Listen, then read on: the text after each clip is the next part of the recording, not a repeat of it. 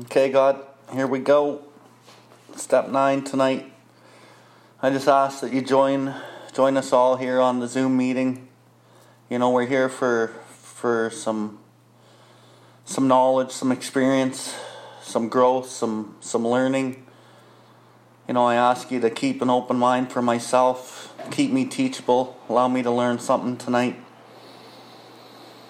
Allow me to be a, an instrument of of uh, my experience, strength, and hope as it relates and pertains to the solution that saved my life in the big book. You know, I just ask you to guide my words and and show me what I need to say and what do I need to do. You know, we're into the step nine amends here. And amends for my recovery was pretty important. So if I can bring some experiences out, that would be awesome. and then just allow us all here for an open mind experience, you know, a new experience today and a with God and with the program and, and with this step and, and each other and you know, just keep us all all engaged. And God, I thank you for for getting me sober and keeping me here in AA and showing me a new way of life and and I'm honored to to be here to do this. So thank you very much, God, and everybody here. Amen. Okay. So we're on step 9. Step nine's, uh, you know, hopefully I've done my steps thoroughly. Because step nine and step eight are, are really important. Um, as I go through the first number of steps and I get to work, because the program of solution for me and the, the book tells me doesn't start till step four. So as I get into the step four process, I start seeing, you know, the things that I do that maybe cause a lot of failure in my life. I start seeing that in the fourth column. I start seeing how my life's driven with fear. I start seeing, you know, how my relationship conduct in my relationships is uh, maybe not the truth that I've always thought it was. And I get humbled as I talk about this with God and, and my sponsor or whoever I do my step five with. And I, and I get to see that, you know, I'm, I'm to blame in a lot of my own problems. And what I like in step 5 in the 12 and 12, it talks about an honest analysis of what and who I really am. You know, yeah, one, I'm an alcoholic for sure. But I have this character, and this character actually causes me a lot of my problems. A lot of my deficiencies are my selfishness, my self seeking, my self centeredness, and it's driven mostly by fear. And then as I kind of come out of the step five, hopefully I'm properly humbled and I see that I play a large role in how my life is in the situation that it is. Um, the good thing about that line I read is, you know, with an honest analysis of what and who I really am, with a sincere attempt to become who I can really be. And that's kind of the end of step five is putting the past behind me. And the, the emphasis on step six is, you know, I, I try to change and I try to build character. And this is not an overnight matter, it's very, very difficult. And then as I keep working through my six and seven, I get to eight. And eight is about harms and making the list. And I get to see a lot of the harms that I've done. And hopefully, if I've done my program right, I'm actually really, really sorry. And I really, really do want to change. So I make this list, I go through it with my sponsor, and then we, we tackle the names on this list. Um, and that is what step nine is about. As I tackle the names on my step eight list, this is a this is an area that you should not do by yourself as a sponsee. You shouldn't do any of these steps by yourself, but this one especially. The name should be gone through with your sponsor so that they can really help you check your motives because none of this that we're doing here is about your intention. You know, we all have the best intention almost always in most of the things we're, we're doing in life. But underneath our intention usually is a motive. And we're driven by something of what we're trying to get or what we're afraid to lose. And as I go into the amends, oftentimes a new person will go and start doing amends by themselves, but they're doing it for relief. But their intention is good because they want they want to make things right. But as if you're going into the amend for relief, then you're going in for a selfish, self-seeking reason, and it is a decision based on self. And if you're adhering to the literature, you know, any life ran on self-will will hardly be a success. I will probably hurt myself, and I will hurt this person again. So I got a, you know, in the step eight in the 12 and 12, it talks about a deep and honest look at my actions and motives. So it's a deep and honest look at, at what I've done, what I'm going to do, and what are my motives? What were my motives? And as and a sponsor has a way easier time looking at that for you than you do if you're new. And then from a sponsor's perspective in this step, this is a step that just changes and every situation's a little bit different. And as I was a new sponsor, sponsoring people through this step, um, some of what I'm talking about I didn't fully understand. But through the periods of, of working with different sponsees and learning more about myself, I started putting some things together. And today, I'm, uh, I'm pretty well versed in this area, and I've seen what works and I, I've seen what doesn't work.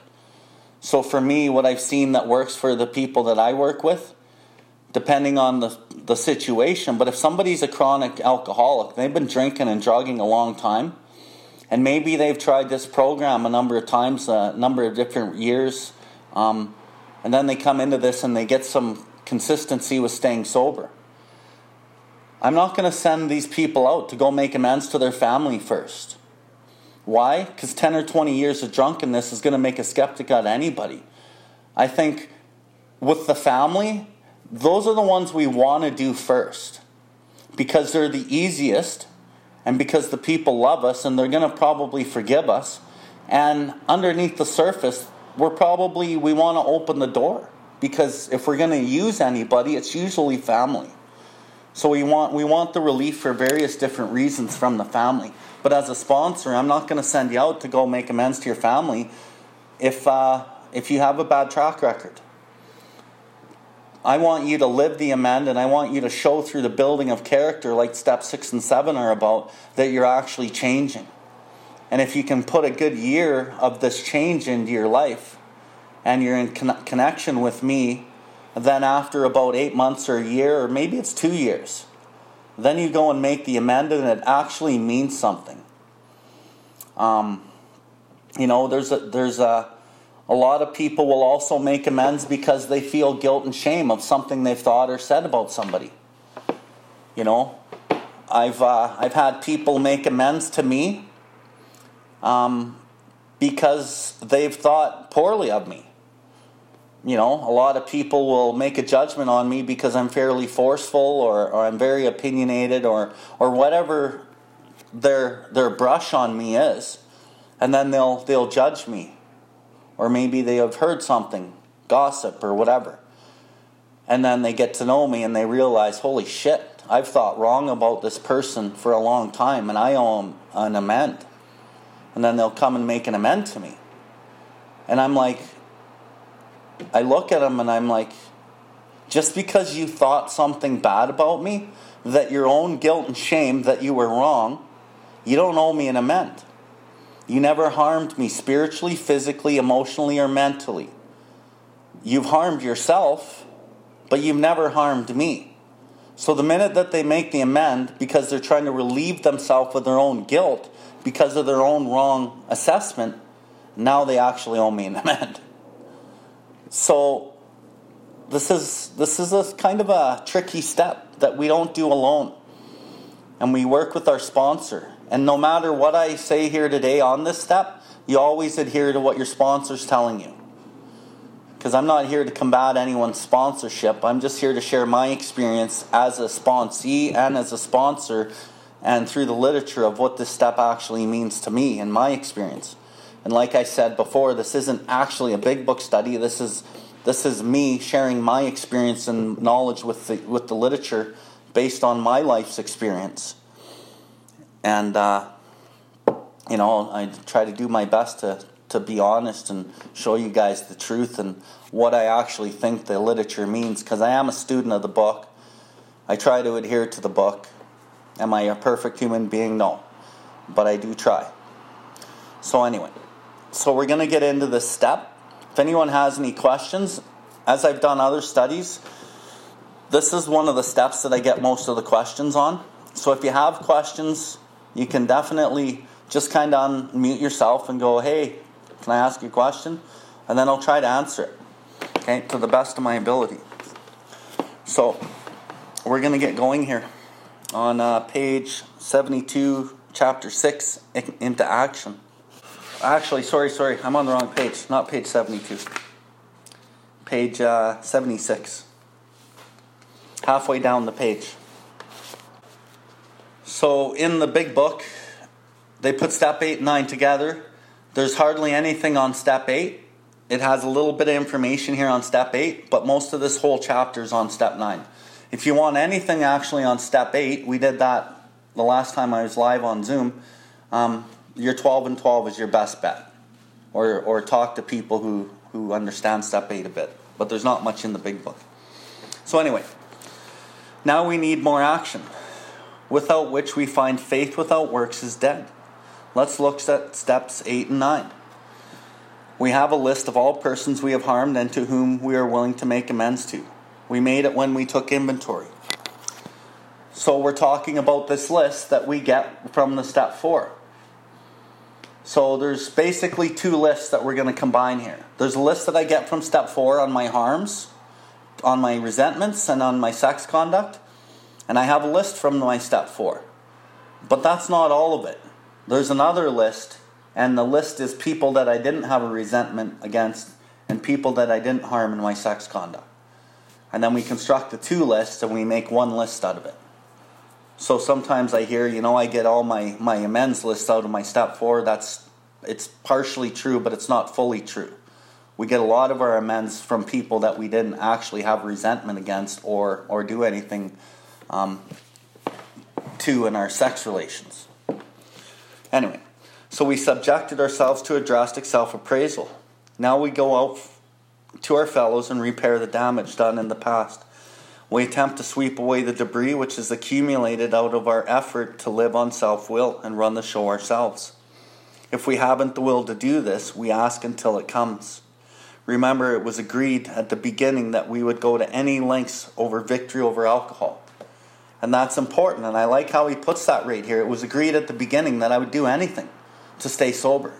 Because I'm usually pretty beaten to a pulp and I'm willing to do anything. But usually somebody's getting a little bit weller by this point and their willingness is depleted. Um, or their job is back in order, or their, their girlfriend came back, and things are going pretty good and the willingness to do anything to stay sober really, really declines. That's why I always say willingness is probably the most important principle behind all the steps because without willingness, none of this other shit happens. So Bill's just reminding us of what we what we agreed to at the beginning. And if I'm going to say people relapse, they relapse on step 4 and they relapse on step 8. Those are the two biggest relapse steps. Um, and why do I say that? Well, usually you do the step three prayer, you have a bit of a spiritual awakening, and, and you feel really good.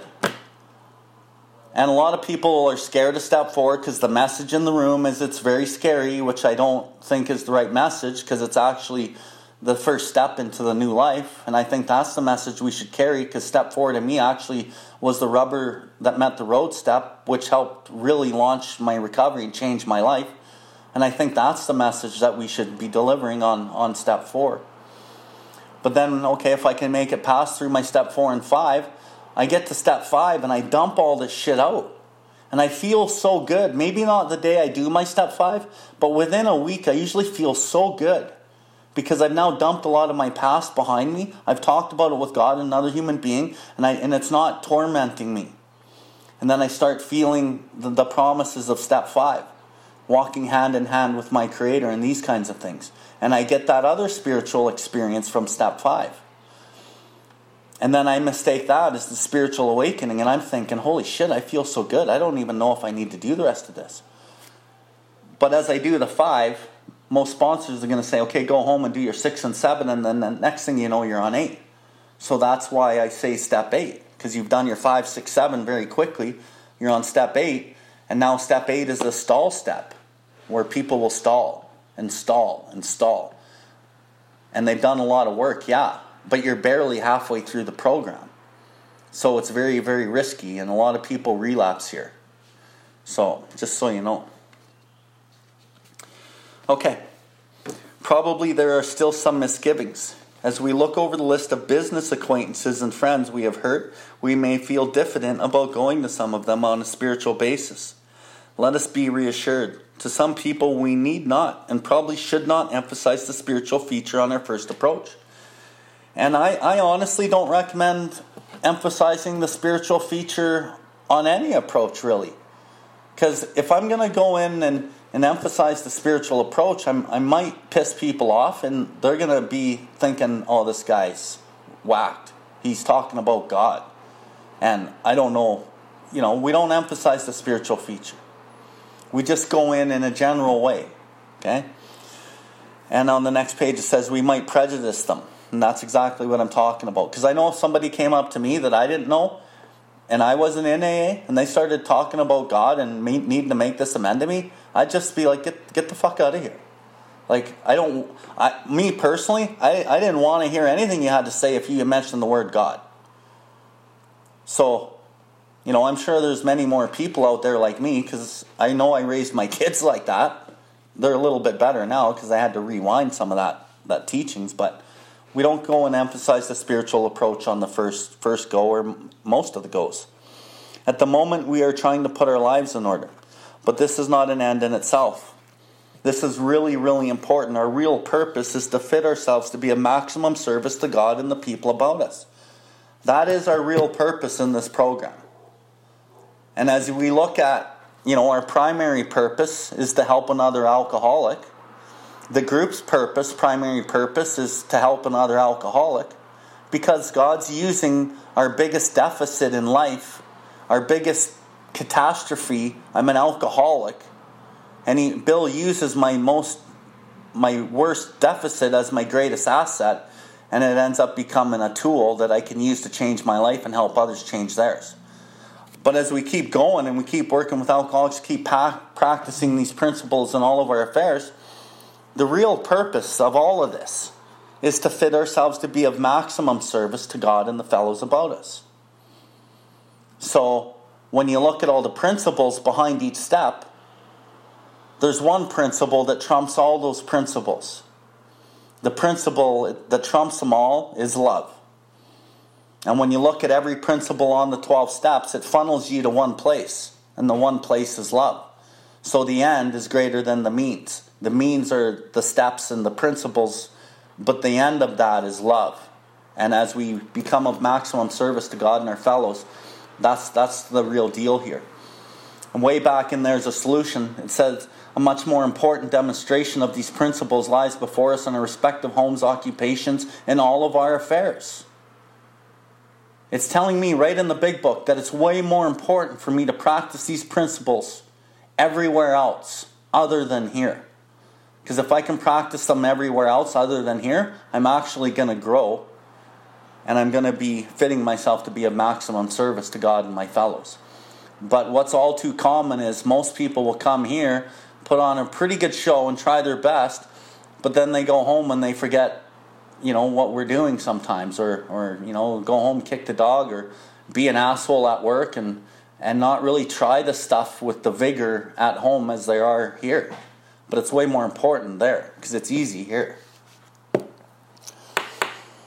Anyway, it is seldom wise to approach an individual who still smarts from our injustice to him and announce that we have gone religious. Yeah, don't do that. In the prize ring, this would be called leading with the chin. Why lay ourselves open to being branded fanatics or religious bores? We may kill a future opportunity to carry a beneficial message but our man is sure to be impressed with sincere with a sincere desire to set right the wrong. He's going to be more interested in the demonstration of goodwill than our talk of spiritual discoveries. And that's really, really important. People really want you to change. People want people inherently to be better and do better. And this man is, is going to be way more impressed with me if he sees that I'm sincerely trying to better my life. Um, he's going to be more interested in goodwill than our talk of spiritual discoveries. But so many people will talk about the spiritual discovery because spiritual always kind of equals, you know, trying to be a better person, but it really turns people off. So we go in there with, with a general attitude and we lead with, with character and we lead with, with kindness and, you know, authenticity. And that goes way further than trying to talk my way into that by telling you how spiritual I am. Okay? We don't use this as an excuse for shying away from the subject of God. When it will serve any good purpose. So there's the caveat. You can talk about spiritual and you can talk about God if it serves a good purpose. And there's a line that's going to be coming up. We use tact and common sense. This is why sponsorship is so important. Sometimes when I get sponsees to do their their amends before they even go out into the world to do them. I say, I want to see a letter, one letter to your mom, one letter to your dad. I want to see a letter written to, you know, the women in your life that you've fucked over. I want to see a letter written to your, at least one of your children. And I want to see a letter written to, you know, a couple other categories. So I might have five or six letters that I make a person write before they go make the amend. Because as they write down the, the words on a letter and then I get to read it, I'm able to see their motive. I'm able to see if they're blaming alcohol, if they're blaming spirituality or using it as a crutch. I get to see the sincerity behind their actual amend, and I get to see a lot of truth. There's been many times where I've gotten these letters and I've I've thrown the letters back at the sponsee and said, "You're missing the you're missing the point here. You're blaming alcohol or you're not taking responsibility. So this is kind of what we're trying to do, right? We're we're trying to take responsibility for our actions and the whole name of this game is called humility. And a lot of this process of the amends is humili- humiliation and humility through pain. But it's also the component of a desire to seek and do God's will and set set these things right. From a sincere perspective, though, not from a relief perspective. Okay.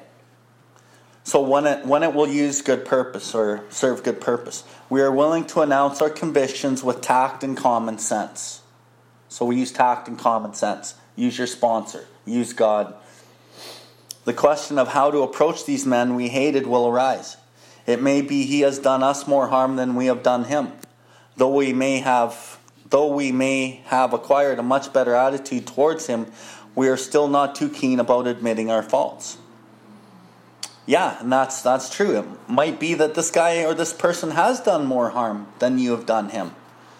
And though you have acquired a better attitude towards him, you're not too, too keen about admitting your faults. Especially if they've done way more harm to you. You don't really want to go in there and make this amend. But this isn't about who's to blame or who's 70% right and who's 70, 30% wrong. If you're the 30% wrong, then we focus 100% on your 30%. That's all we're doing here. It's just like the fourth column in step four. Putting our minds entirely the wrongs others have done to us, we resolutely look for our own mistakes. So, no matter what wrong somebody else may have done you, this isn't about them to a degree. It's about you, an honest and deep search of your motives and actions yourself, and then going to try to correct this. And God's going to take care of them however God takes care of them anyway. But this is for us, and it's for them with sincerity. It's not a competition. Okay. Nevertheless, with a person we dislike, we take the bit in our teeth. Boom, there it is. Doesn't matter if you dislike them. You take the bit in your teeth and you go at it. And then picture putting a bit in your teeth and going at it. It's like, oh, I got to do this. But yeah, we do this. We do this. And the benefits are, we don't know what the benefits are, but I'm telling you, they're all good. Like there's been some amends I've done in my life that have affected other parts of my life. I would have no idea that that part of my life would have been affected in such a positive way. So the the The way God works in amends is, is amazing.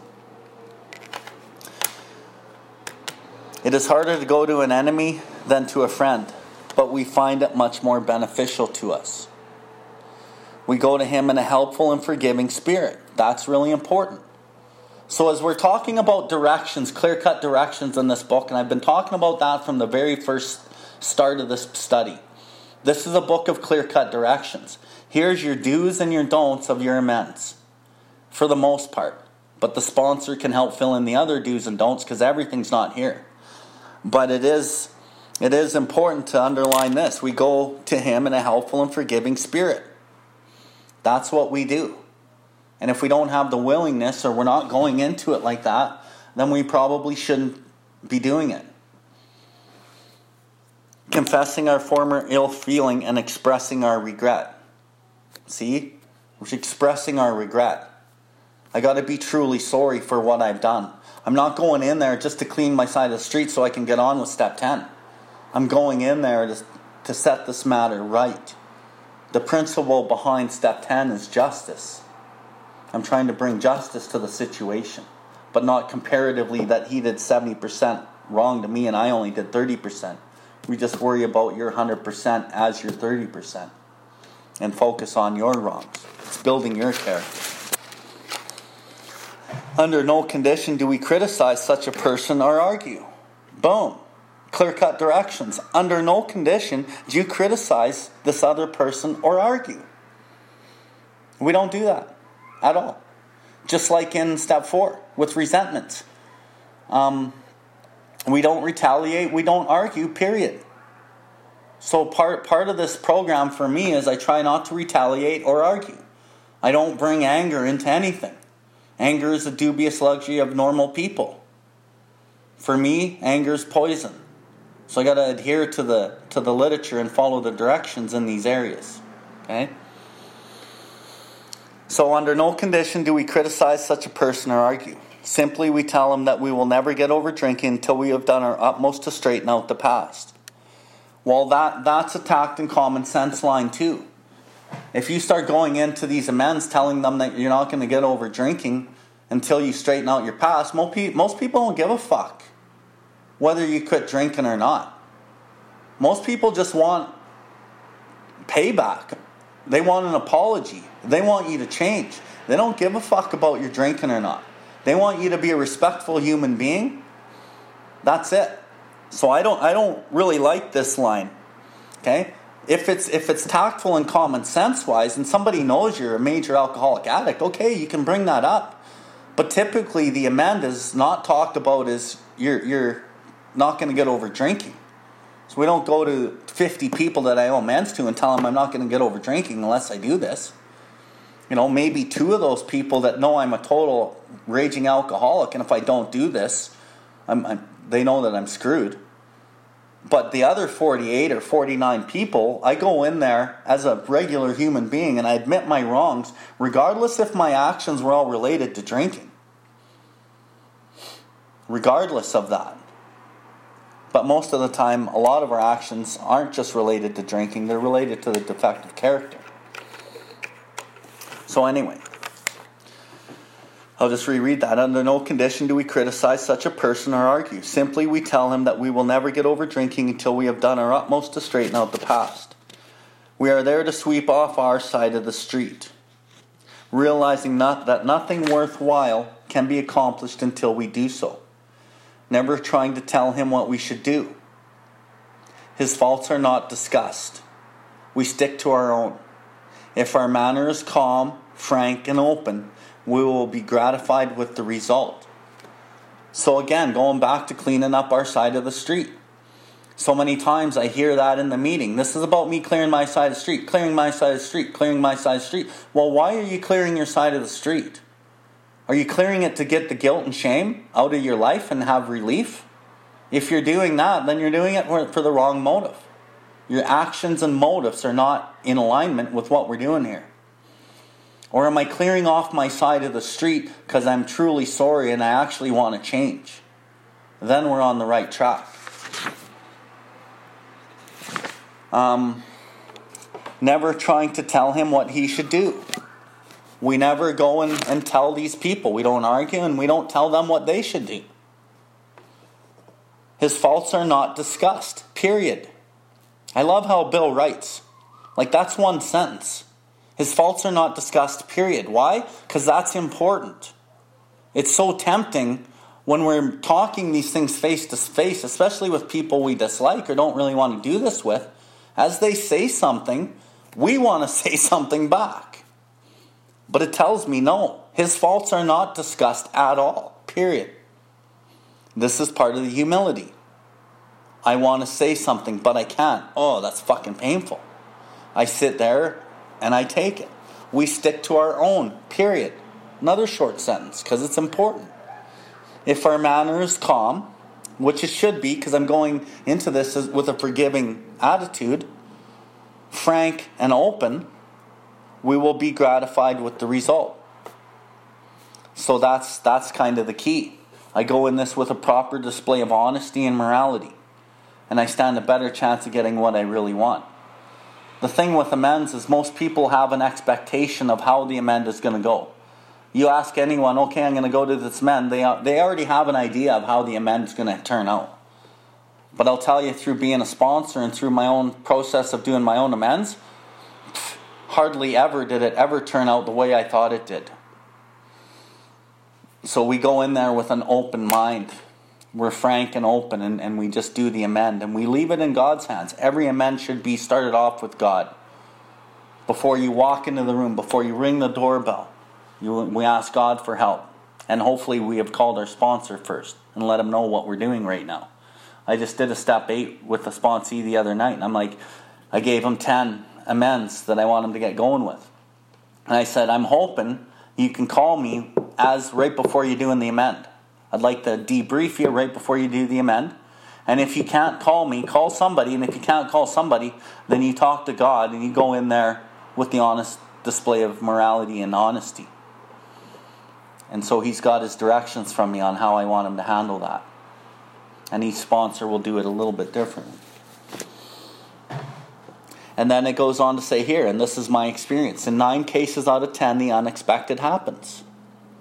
Yeah, it doesn't go the way that you thought it was.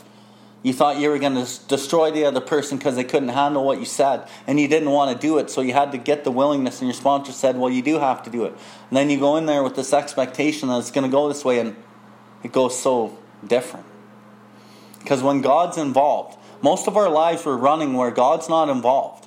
And of course, we're fighting the world with force. And we're always going to encounter counter force with force. But if we go into these things with God, we're going in with power. It's a totally different approach. And the universe listens in a different way. Because God is power. Power needs nothing to complete it. God is full and complete, needs nothing. So the presence of God will work differently in this than if you go in there with force, because force needs to be fed energy constantly and always works in counter force. And that's how I lived my life that is the essence, the essence of step three, the actor that wants to run the whole show. If everyone would just do what I want, the way I wanted, though we'd all be happy.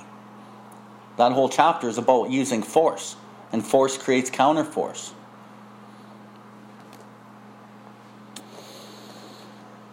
So, sometimes the man we are calling upon admits his own fault. So, feuds of years, standing, melt away in an hour. Rarely do we fail to make satisfactory progress. Our former enemies sometimes praise what we are doing and wish us well. Occasionally, they will offer assistance. It should not matter, however, if someone does throw us out of his office. We have made our demonstration, done our part, it's water over the dam. So if you go into some of these amends where they actually dislike you and you dislike them, and you go in and you do it, Maybe they're going to say, you know what, I don't want you here, get the fuck out.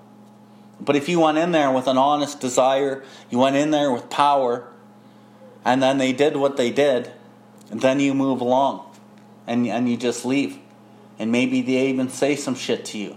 But it says we don't argue, we, we take it and we leave. And there might be another opportunity for this man at another point in your life. But at the time this guy is so mad at you or me, this is not the time. I use tact and common sense. But there might be an opportunity, and this is discussed with my sponsor, and he would probably say, you know what, I want you to write a letter to this guy right now. I want you to go down to the river and I want you to pray for this guy and, and read this letter like he was there with you. And we, we do the uh, deferred amend. Postpone it. Let's write a letter and we'll deal with it that way. Maybe in five years down the road, this guy changes. Maybe he comes into the program. Maybe you bump into him at a picnic and you can make the amend and his defenses are down. And yeah, like this is the point of building character. Because as, as Emmett's experience shows, yeah, maybe the guy didn't want the amend when he was ready to do it. And, and just so happened to be that Emmett had to still see this guy all the time. But the guy's going to be more impressed with his building of character. And he's going to see that this guy's actually changing. And then at some point down the road, yeah, Emmett, Emmett's humbled by the non acceptance of the amend. But as Emmett uses God and walks forward with truth, the, it'll work itself out. And then the amend can be made at some point. And these guys can reestablish maybe even a friendship. You know, years of feuds can melt away. But it's all in the building of character, it's all in the non retaliation, it's all in the presence of God and bringing God in. Because our natural inclination is to, to fight back or, or you know, use these old tactics that we use. That's why amend means amendment. An amendment means to change. And when I make these amends, I'm kind of signing a contract not to be like that anymore. And if I do, I have a step 10 process where I can I can cap it off right now. And it never hits a step 9 amends list. That is the purpose of step 10 to keep me clear so that I'm not doing a set of steps every fucking 2 months. Step 10 step 10 process which we're going to do on sunday which is probably going to be one of my favorite deliveries of this whole study has the spot where it says we make amends quickly if we have harmed anyone. But if i'm following the process properly i'm probably not harming many people and i keep the channel clear why am i keeping this channel clear anyway why am i doing all this fucking work because i have a spiritual malady and it's been blocking off god and I need to stay alive and I need to keep a connection with God. And if I keep allowing this shit to cover up my connection with God, eventually I'll pick up a drink. So as I build character and I learn this process and I start learning how to turn my will and my life over, I won't want to drink because I'm not fighting anyone or anything, even alcohol. So sometimes we forget why we're doing this when we get up to these latter steps. We're doing it because I don't want to drink again and I want to be a better person. And I don't really know the real gifts of this program my first time through when I get here. But I do feel some gifts because I have stopped drinking and my life's gotten a lot better. But the real gifts, I think, through the running of these, these principles and the steps and the mechanics of the steps with a good understanding actually happens over the next number of years where you actually learn how to turn your will and your life over, where you actually understand what self sacrifice means. Because through self sacrifice is where I grow closer to God. And this step is, in essence, about self sacrificing because I don't really want to do some of the stuff sometimes. But I do it because I sacrifice my selfishness. I sacrifice my self centered fear. I sacrifice my anger. I sacrifice self because self is the root of my trouble and I'm driven by a hundred forms of fear and self delusion. That's why I need a sponsor, because I'm in self delusion. I'll convince myself of anything, especially in the amends. So, about a third of the way down, or a quarter of the way down, 78, our former enemies sometimes praise what we are doing and wish us well. Occasionally, they will offer assistance. It should not matter, however, if someone does throw us out of his office. We have made our demonstration, done our part, it's water over the dam. Here, most alcoholics owe money. We do not dodge our creditors, period. Well, I'm going to tell you, this is probably the one that most people will dodge. Most people will dodge their creditors. Most people don't really want to be fully honest on their amends list with the amount of financial amends that they have. What we what we tend to forget is the money that you owe isn't your money anymore. You might owe 10,000, 15,000, 30, 40,000 of somebody else's money. But we still kind of convince ourselves that, well, this is my money that I'm going to be giving away. No, it's somebody else's money. And and until we like make things right, parts of our lives we won't receive properly. That's my belief.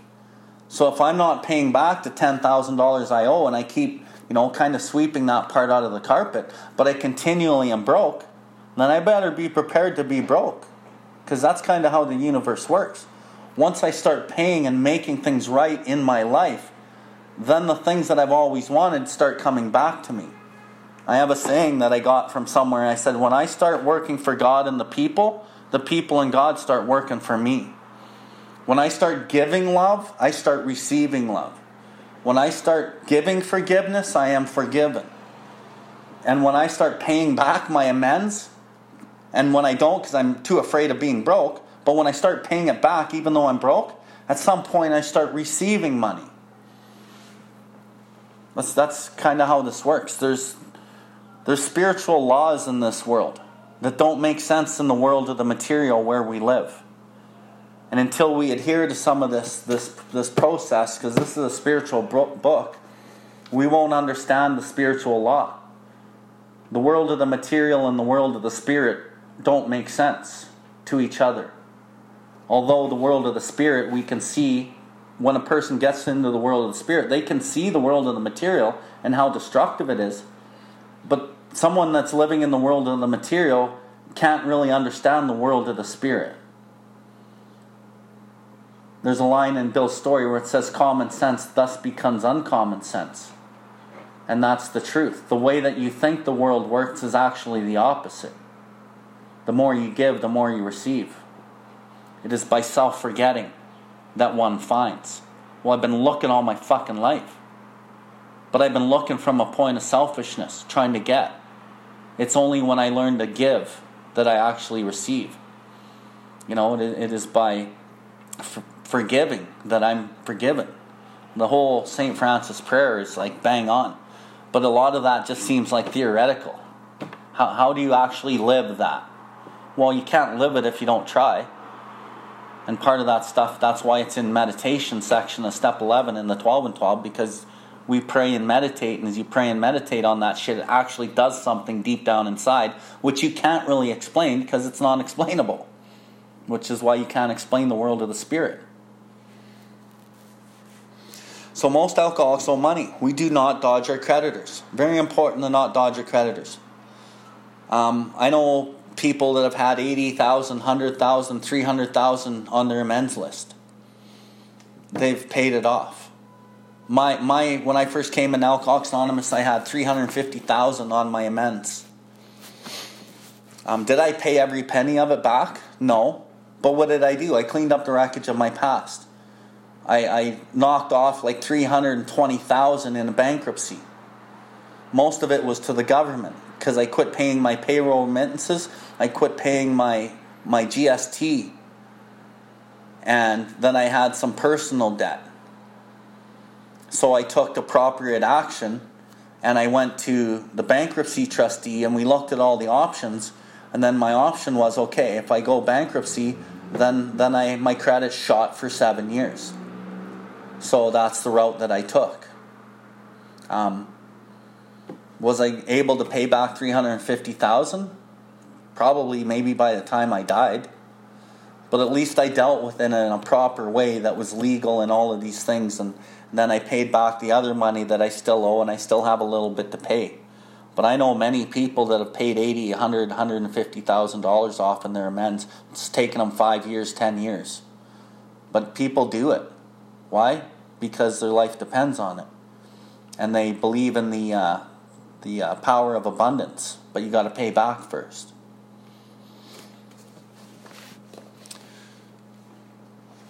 Okay, telling them what we are trying to do, we make no bones about our drinking.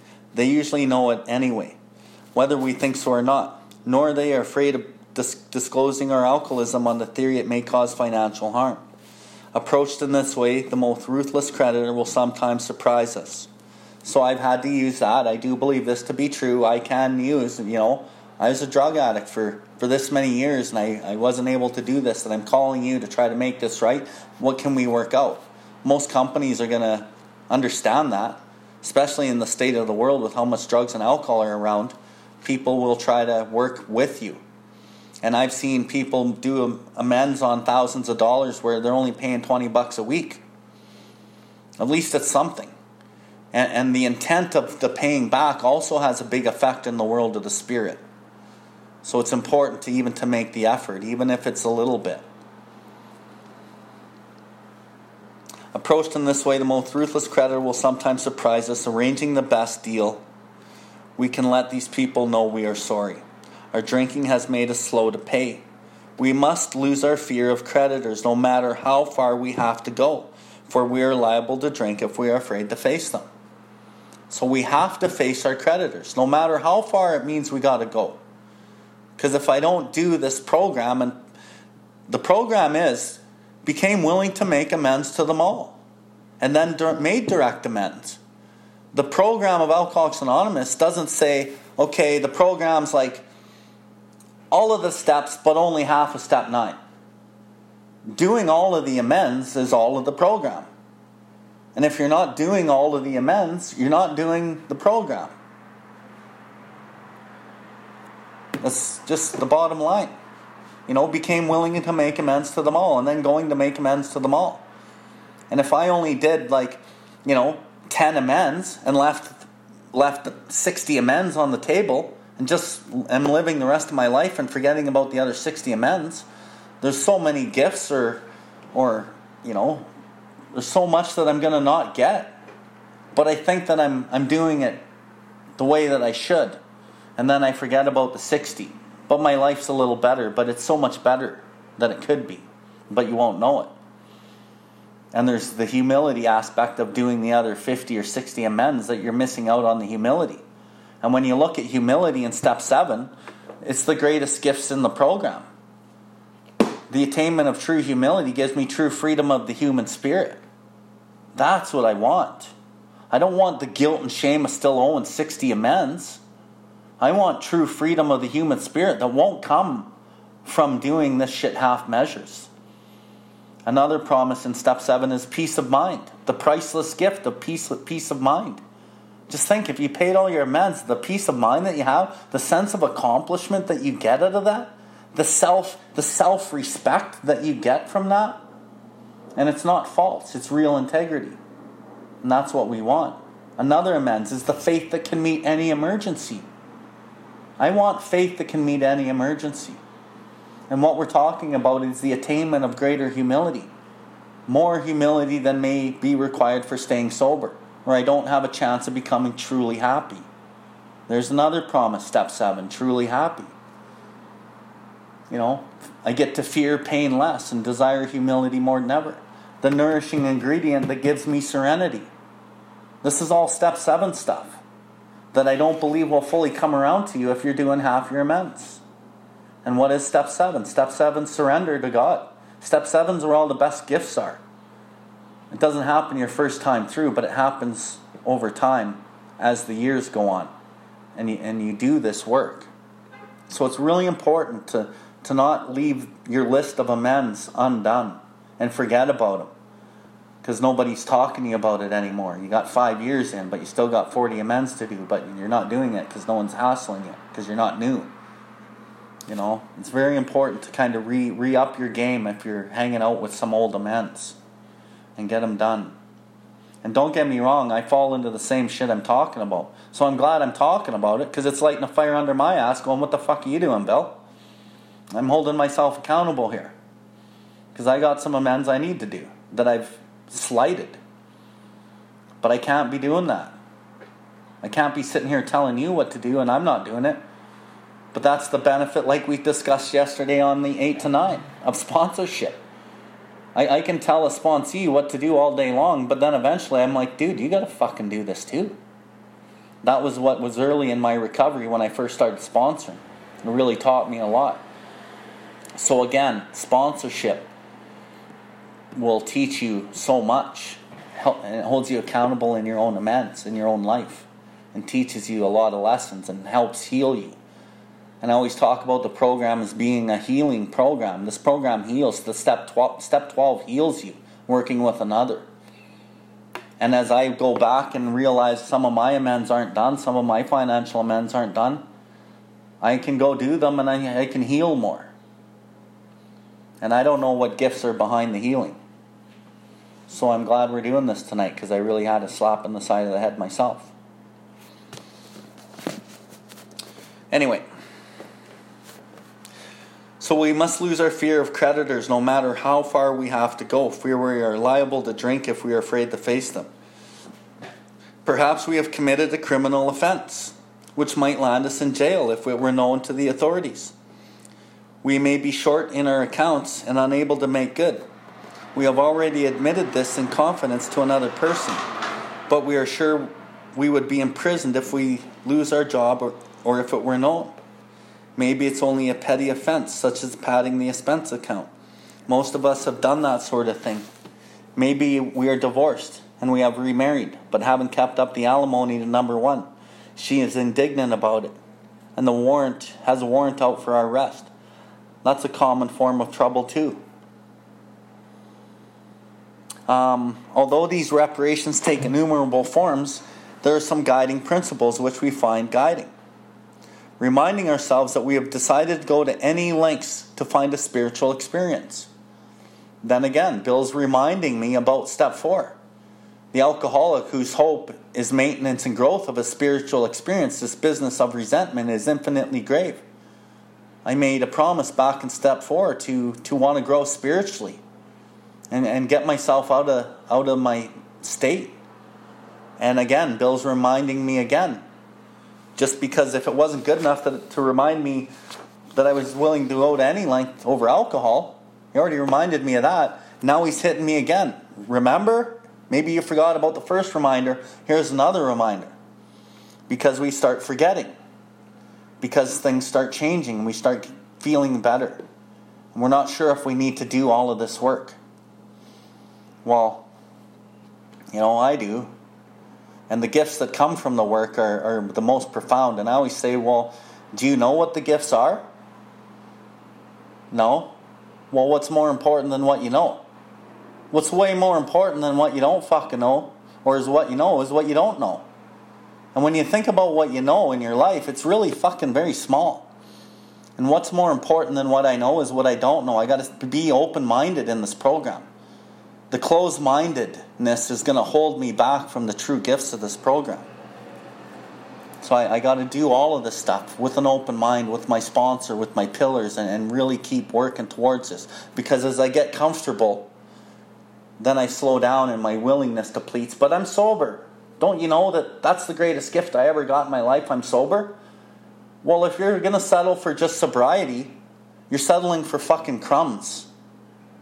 But I guess if that's all you want, you know, I guess all the power to you. But there's way more than just being sober. And the book tells me later on. We think an alcoholic is unthinking if he thinks sobriety is enough, because it ain't.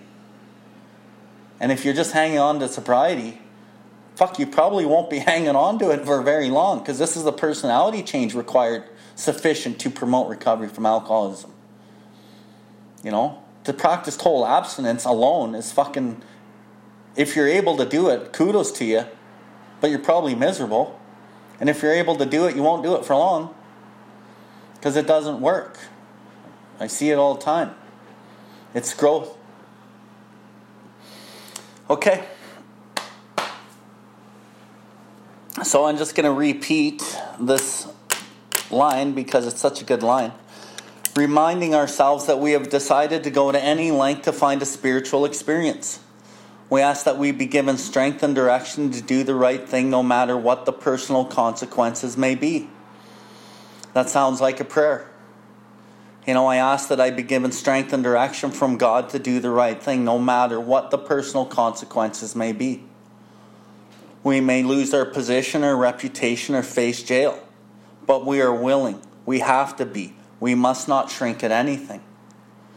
So I got a story for you here from a sponsee of mine that I sponsored a number of years ago. Um, some of you guys know him, and I know he has no issue with me telling his story. Um, he uh, he ended up telling me during the amends process, but we had done thorough work up to this process. And he ended up telling me about something that he had done to basically fraud a company or the government or whatever out of some money. And he did this for a number of years. And uh, and he says, I needed to tell you that, and I'm willing to do whatever it takes. And I'm like, Do you realize what you're telling me we, you could go to jail for? It wasn't like a criminal thing, it was more of a fraud thing. And he's like, Yeah, I'm, I'm willing to go to jail if I have to. And I said, You could be gone to jail for quite a while, Mike. And he's like, Yeah, I know. But the willingness in that man to accept the responsibility for what he had done and was willing to go to jail to make this right was to me mind blowing and, and profound.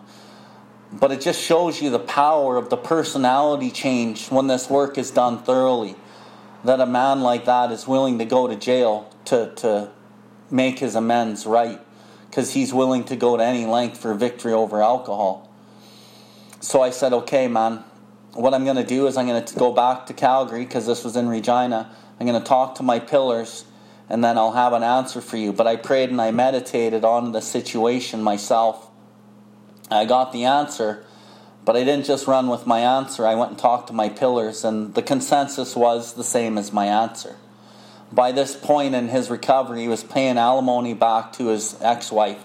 He had established a really good relationship with her and his daughter, who he had run from previously and he was now also working at the Salvation Army where he was living for, for a long time, and he was now packing into the stream of life. He was now sponsoring men from that Salvation Army, and he was packing a lot into the stream of life. So the consensus was that this, this man would not go to jail. We would not go and tell on him, and he would continue to make his amends to his family, the living amend and the financial amend, and he would continue sponsoring and continue what he was doing. And at some point later in his life, when he got more financially secure, he would start donating money to that same type of cause that he had been taking from.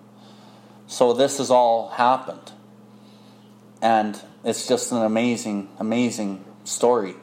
And that's, you know, just a demonstration of the willingness and the power of this program to change the person to be willing to go to that length for his own recovery and to pack back into the stream of life and do all those good things, which he still does today.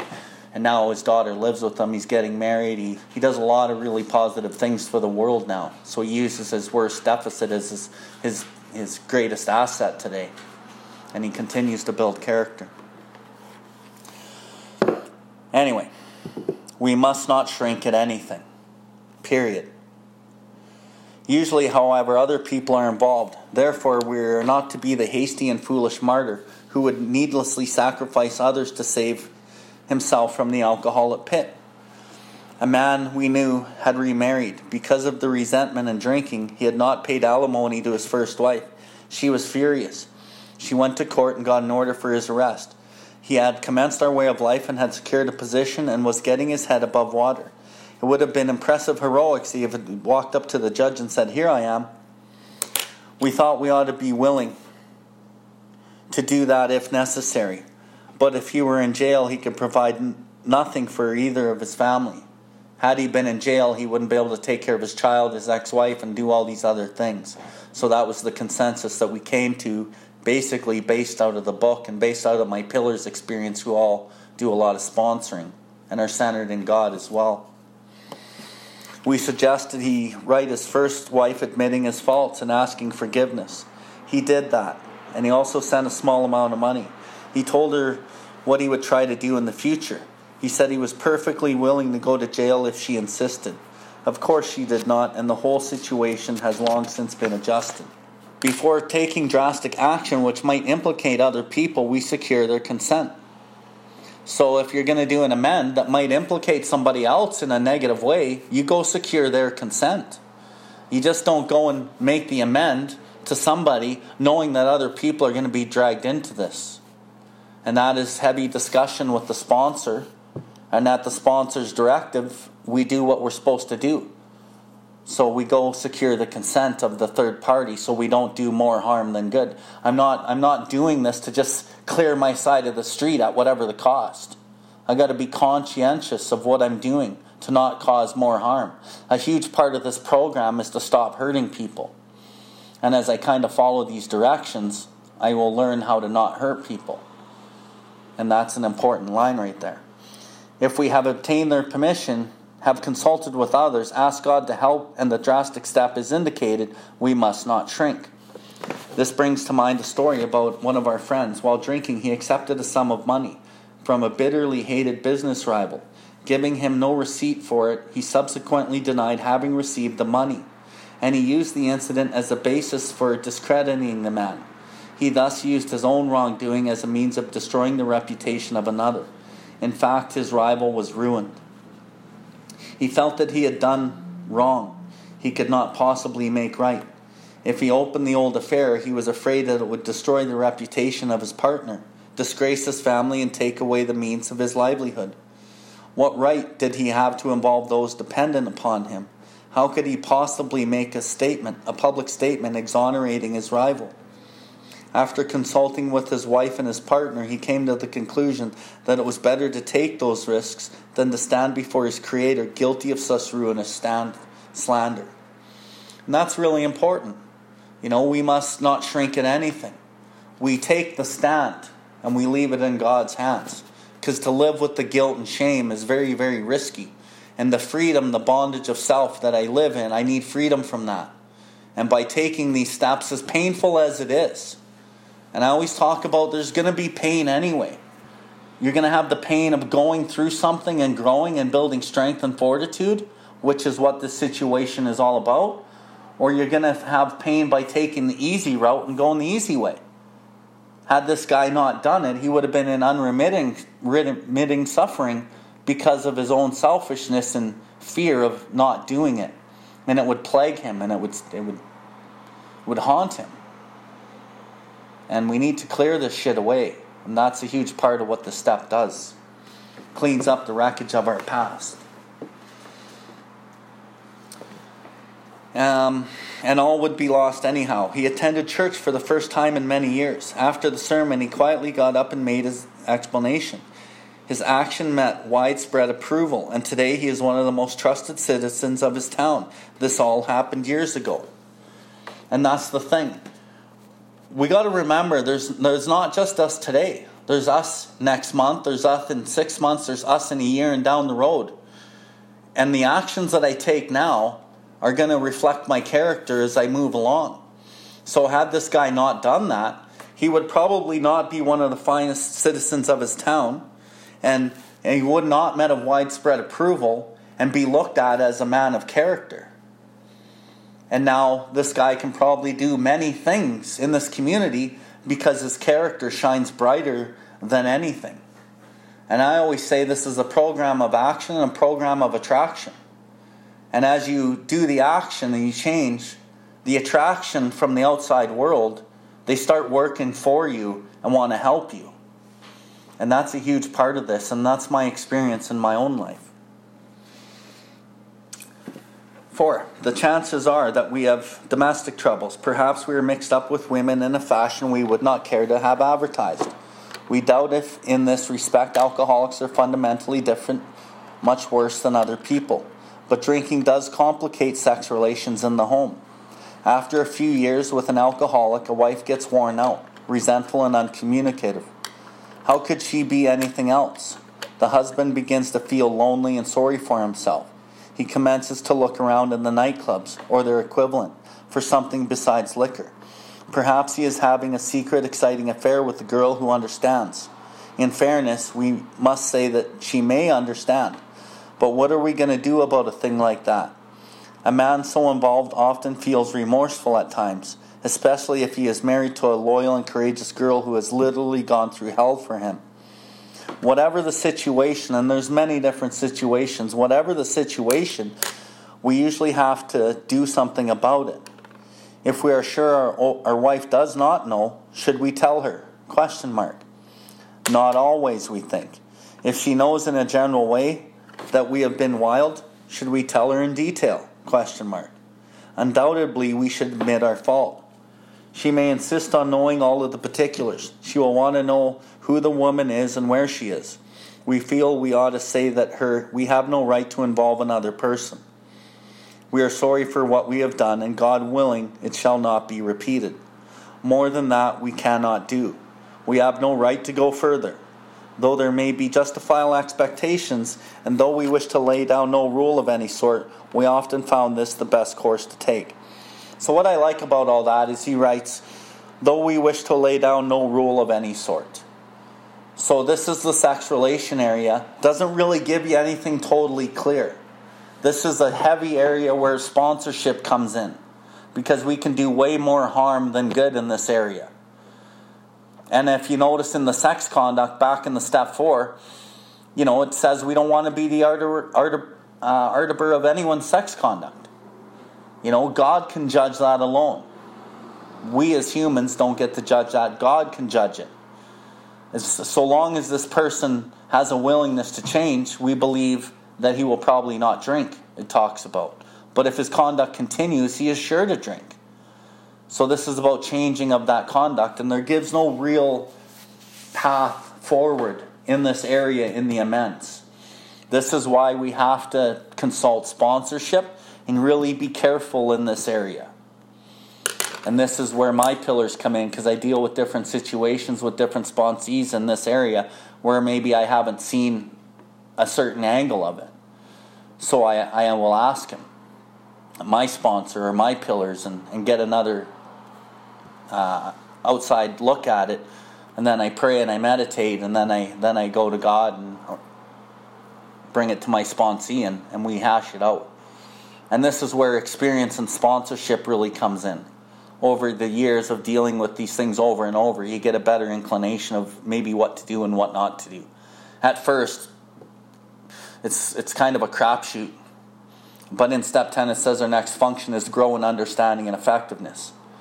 So these are the areas where we grow in understanding and effectiveness. And if you're a sponsor and you get really scared in these spots, this is why God's so important. We pray and we ask for an intuitive thought or inspiration. Then we ask God's help. And no matter what the directive is here, if you're going to God and you're trying to be helpful to somebody, then that's the main thing you have a sincere desire to be helpful, we leave the results up to God and we give direction. And if you're unsure about anything in the amends as a sponsor or a sponsee, always ask. Always ask. Because you'll always get the answer if you ask, but you could make a selfish mistake if you don't and harm more people. So, our design for living is not a one way street. It is good, as good for the wife as it is for the husband. If we can forget, so can she. It is better, however, that one does not needlessly name another person upon which whom she can vent jealousy. Perhaps there are some cases where the utmost frankness is demanded. No outsider can appraise such an intimate situation. It may be that both will decide the way of good sense and loving and kindness is to let bygones be bygones. Each might pray about it, having the other one's happiness uppermost in mind keep it always in sight that we are dealing with the most terrible human emotion jealousy. Oh, yeah, it's the most terrible human emotion. And what I want to highlight about what we just read is this book is written for the family and for the medical fraternity. So there's a huge component of, you know, the alcoholic's wife or the alcoholic's husband. Um, it's maybe not this cut and dry as the book says, nowadays it's a little different because back in these days marriage meant you stuck together so these the writing here is kind of revolved around once you're married you're sticking together and it's saying you know that the women the woman this book is as good for the woman as it is for the man and they must try to make this work no matter what the cost you know things are a little different today which is why sponsorship's so important again this was written in 1939 right Good generalship may decide that the problem be attacked on the flank rather than face to face combat. So, what we're talking about there, good generalship may decide problem be attacked on the flank. Maybe not face to face combat with, with my spouse. I, I attack it from the side with my sponsor. And we maybe come up with a, a different way of, of working around this because I don't want to cause more harm. I don't want face to face combat. So I, I, maybe discuss this with, with a sponsor or a pillar and really get some different perspective on how to handle different situations. If we have no such complication, there's plenty we should do at home. Sometimes we hear an alcoholic say that the only thing he needs is to do is to keep sober. Certainly he must keep sober, for there will be no home if he doesn't. But yet he is a long way from making good to the wife or parents for whom years he is so shockingly treated. Passing all understanding is the patience mothers and wives have had with alcoholics. Had this not been so, many of us would have no homes today, would perhaps be dead. So, the main premise of that paragraph is the living amend. And this is why, you know, a husband who has been turning up the home in turmoil for years, he lives the amend. He's not going to go and do a set of steps quickly and go make an apology to his wife and just move on. He's going to go home and, and live the cement. You know, certainly he must keep sober, for there will be no home. But he is a long way from making good to his wife or his parents. This really involves the whole family. You're far away from making good to the wife or parents or your family or anyone you really affected. It comes through a living and amend. And the living amend doesn't mean just carry on with your, your behaviors and stay sober. It means what can I pack into the stream of life in this home? How can I be present? What can I do to be helpful? How can I really make this home or this situation a better situation? An example for me is I went to my mom's the other day to visit her, and right outside her door, and I do this a lot, I, I prayed for like a minute before I knocked on the door, and I just asked God, because, you know, my mom's dealt with my bullshit. And I just said, you know what, allow me to be present. And oh, I should also qualify. Sometimes me and my mom, we don't always get totally along. So I got to do like extra work. She hates when I swear. And anyone that knows me knows I'm a swearer. So I gotta I gotta really mellow that shit out when I'm with my mom. Because if I swear, if I say the fuck word twice or three times, holy, she's mad. So I really gotta like get grounded and centered and you know really respect my mom when I go to her house and pray for kindness and tolerance and respect and take a deep breath, knock on the door and go in, give her a hug and try to treat her as best as I can because that's my living amend. Right? So, yeah, we had a really good conversation the other day. It was unbelievable. One of the best conversations I ever had with my mom. We talked about stuff I've never ever talked to her about. And she started crying, and I started tearing up a bit too. And we might carry this conversation on. And the benefit of this at five and a half years or so is I get to maybe have a conversation with my mom about my childhood. And she says, Yeah, we probably can, but not today because there's a whole bunch of missing pieces in my childhood and I grew up very angry. But we talked about it because I've been working my program and it came to a place organically where we're probably going to have this discussion and it's going to be vulnerable and it's going to help me heal, it's going to help her heal because this is a program of healing. But this wouldn't have happened unless I stayed sober and did this stuff for all these years. And as I do this and I bring God in, I get to heal more. And I'm turning more and more of my life over to God, even at five and a half years. And then I get more serenity, more peace, more true freedom of the human spirit. So, you know, this this is a lifetime thing. And a lot of the stuff doesn't reveal itself in the first year. God knows what you need revealed in your first year or two or three. God will constantly disclose more to you and to us, so long as your own house is in order, it talks about second last paragraph of page 164. That's what it talks about. So God will constantly disclose more to you and to us about whatever's wrong with us. What is this but a miracle of healing? talks about in we agnostics. Well, what do we mean? It means that I'm healing when I'm turning my will and my life over to the care of God. The alcoholic is like a tornado, t- tornado roaring his way through the lives of others. Hearts are broken, sweet relationships are dead, affections have been uprooted, selfish and inconsiderate habits have kept the home in turmoil. We feel a man is unthinking when he says sobriety is enough. He is like the farmer who came out of the cellar to find his home ruined, to find his wife. He, to his wife, he remarked, Don't say anything the matter here, Ma. Ain't it grand the wind stopped blowing? And I've worked with some alcoholics that they're more than a tornado. They're like hurricanes, taking out whole eastern seaboards, fucking destroying everything in their path. And to just think that sobriety is enough, coming out of the root cellar saying to your family, hey, I'm sober, everything should be good now, that's not enough. And the book tells me, no, sobriety is not enough. That's the crumbs. I don't want the crumbs, man. I want the good shit. But the good shit doesn't come for a while. It might start looking good in your first year, but the good shit really comes later. Once you start understanding the selfish self centeredness part, once you start understanding the self sacrifice part, unselfish constructive action part, the altruistic part, working with others is a huge addition to peace and serenity and, and, and this program. Like all of these things combined, not just parts of it, take you to a place that's that's amazing, that's you know indescribable, at least from my standpoint where I'm at at five and a half years. And then this next paragraph is awesome. Yes, there is a long period of reconstruction ahead. Well, typically, most people are going to say, yeah, there's a long period of reconstructing of these relationships ahead of me. Yeah, but no, that's not what I'm going to lay down here tonight or with my sponsees. The long period of reconstruction ahead is God build with me and do with me as thou wilt.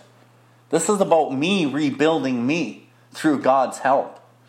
God, take away my difficulties which are my defect of character, that cause my difficulties in my life.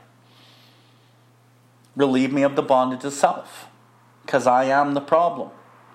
And where do I do this? Where do I get the reconstruction? Where do I rebuild myself?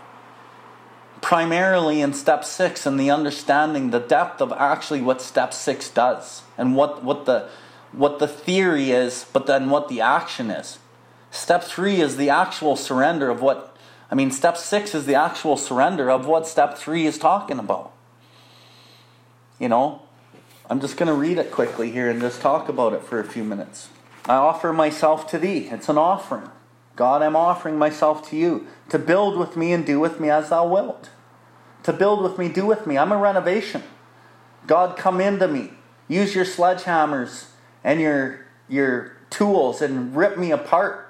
Make me a skeleton of a like basically a house, a renovation of a house. You go in and you renovate a house, you knock out all the shit, and what's left in this old house is just the boards.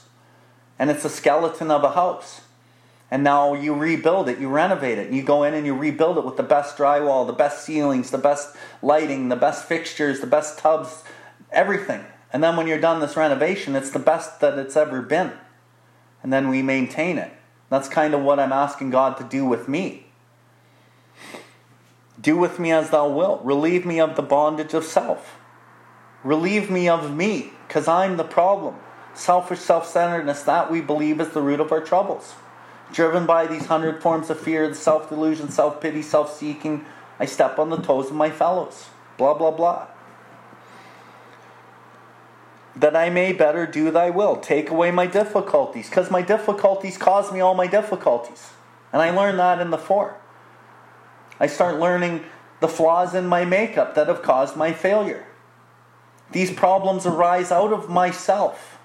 And the alcoholic is the most extreme example of self will run riot. But I don't, usually don't think so.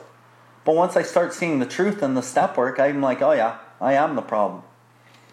So that victory over these difficulties may bear witness to those I may help. And I love that. Victory over these things. There's a fight. It's not easy to relinquish these things that have been driving my life my whole life. It takes great willingness, which is the essence of step six. And victory over them, meaning I fight through this shit persistently, consistently, with God's help. Any person capable of enough willingness and honesty to try repeatedly step six on all his faults without reservation has indeed come a long way spiritually. Because spirituality is where step six lies. But where does this fight take place? Well, what's the principle behind step 10? Perseverance. What does perseverance mean? It means fight through.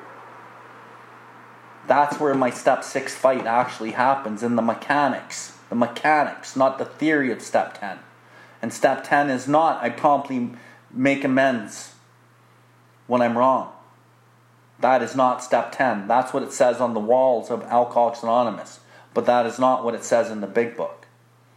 The big book is my solution, not the steps on the wall at the meeting.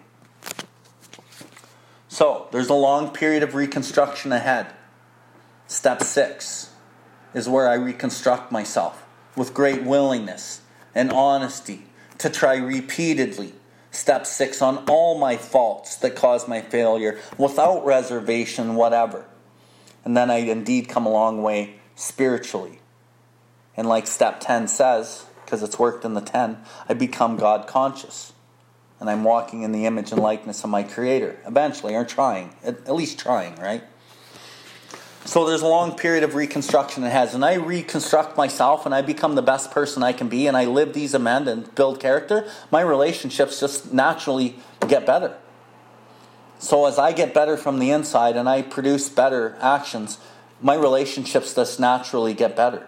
Just like Emmett's example of him with that guy that he knew. And as Emmett just built character, the guys, you know, they're interactive and the relationship rebuilds itself. I don't need to go force myself to rebuild the relationship.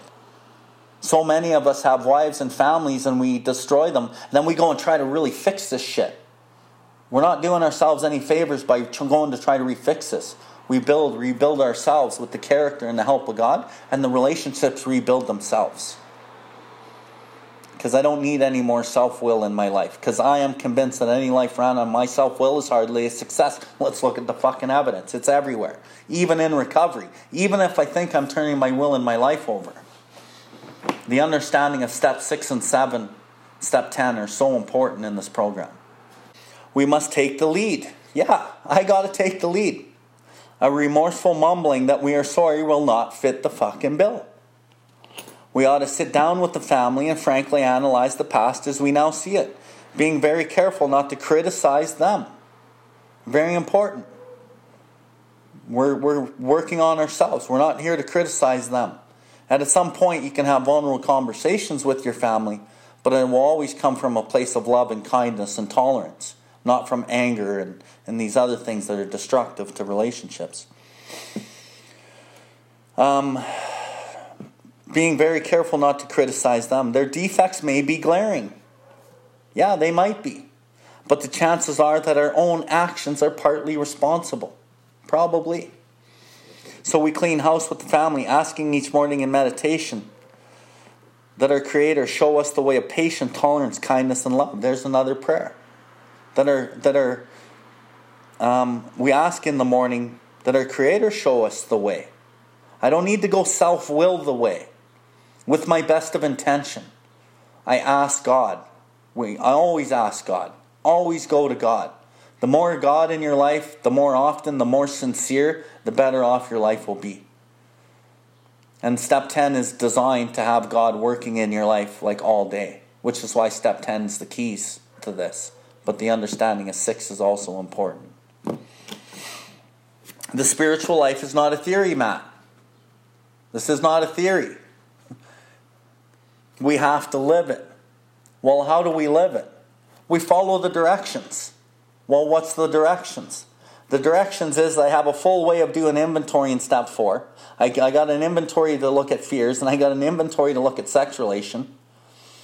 And then I have my step 10, and I have clear cut directions on how to live my moment by moment my life.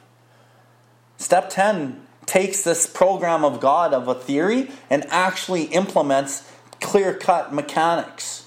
And if I'm aware enough, because without awareness, none of this shit works. If I'm not aware of what I'm thinking, what I'm feeling, and have a willingness to change, this shit doesn't work. So, step 10 is the keys to this shit. And it takes the spiritual life theory to spiritual life pra- pragmatic, practical action.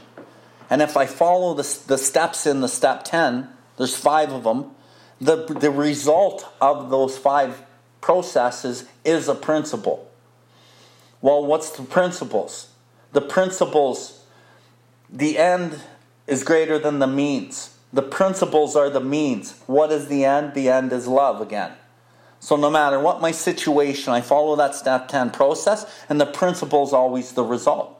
Whether it's honesty, whether it's kindness, whether it's forgiveness, whether it's courage, whatever it is, it's always the, the result. So I don't need to do these steps and then pretend like I'm practicing these principles in my life. I follow the directions, the principles, the result. Always. This is why I'm like this. In the step seven, it says, to be willing to work for humility takes most of us a long, comma, fucking long time. A whole lifetime geared to self centeredness cannot be set in reverse at once. Rebellion dogs our every step at first.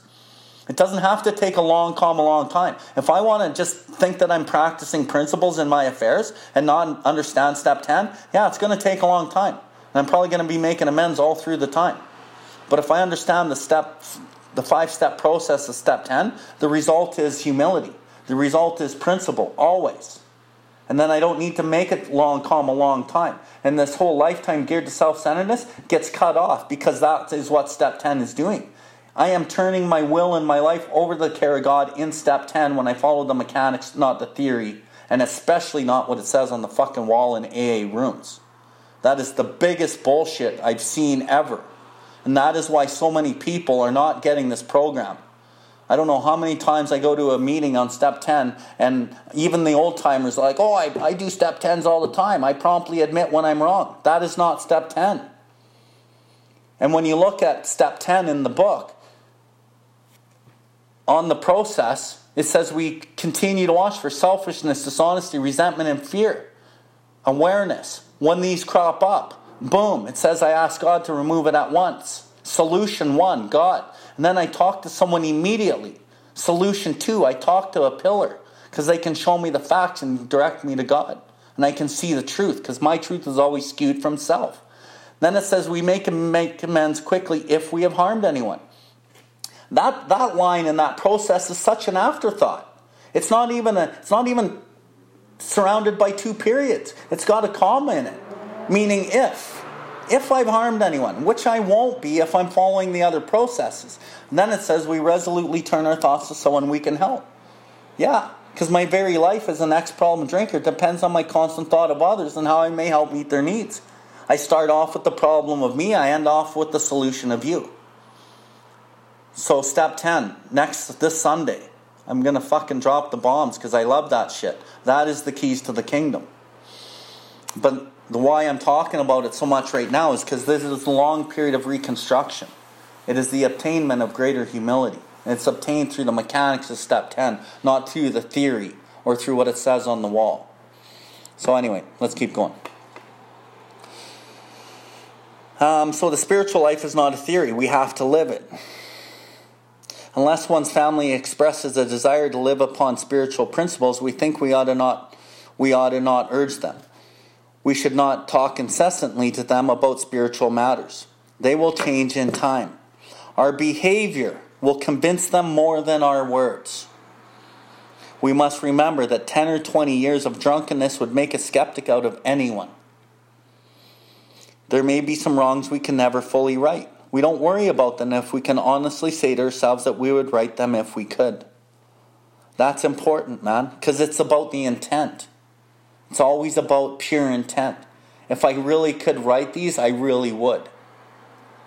And that's the whole point a sincere desire to seek and do God's will. The, the premise behind this line is actually genuine humility, as described in step 7.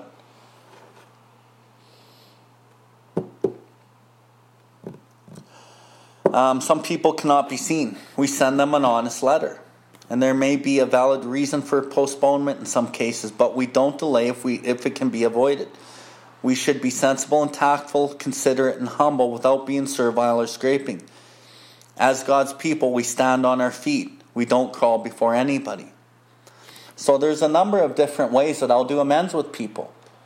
Some sometimes I'm going to get my sponsees to write letters because I don't want them to make a direct amend to somebody because maybe the person's married now, or maybe the person has already told them don't ever contact me. We still need to make the amend for the harm done. So I'm going to say, okay, I want you to write a sincere letter. I want you to find a prayer online that goes with the letter. And you might have six letters and 15 prayers for 20 or 30 people that you can't go make direct amends to. And I'm going to say, go to the mountain or go to the river. Go somewhere next Saturday when it's nice and sunny out and you say these prayers with sincerity and you and God make, make your peace with these people. Or I defer the amend and I wait. Or it is a direct amend. Or it's a living amend. And for sure it's a living amend until the direct amend, you know, presents itself. Or it's just a prayer. Some people die and you can't go make the amend. So then a letter and a prayer are great things to do. There's a number of different ways to make these amends. And same with the financial amends. And, but the sponsor dictates this stuff.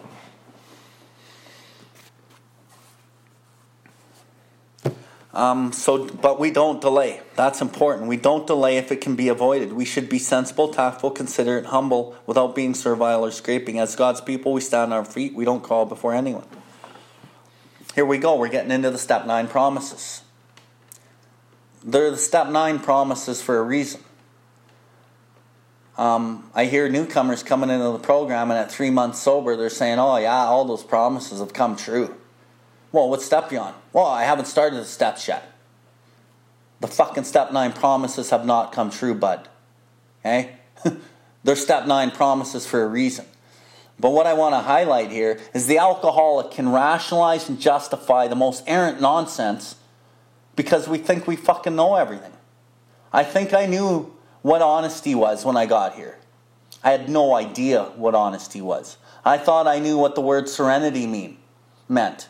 I had no idea what it meant. All I knew is in my head, I knew a lot of bullshit. Most of it was my own self delusion.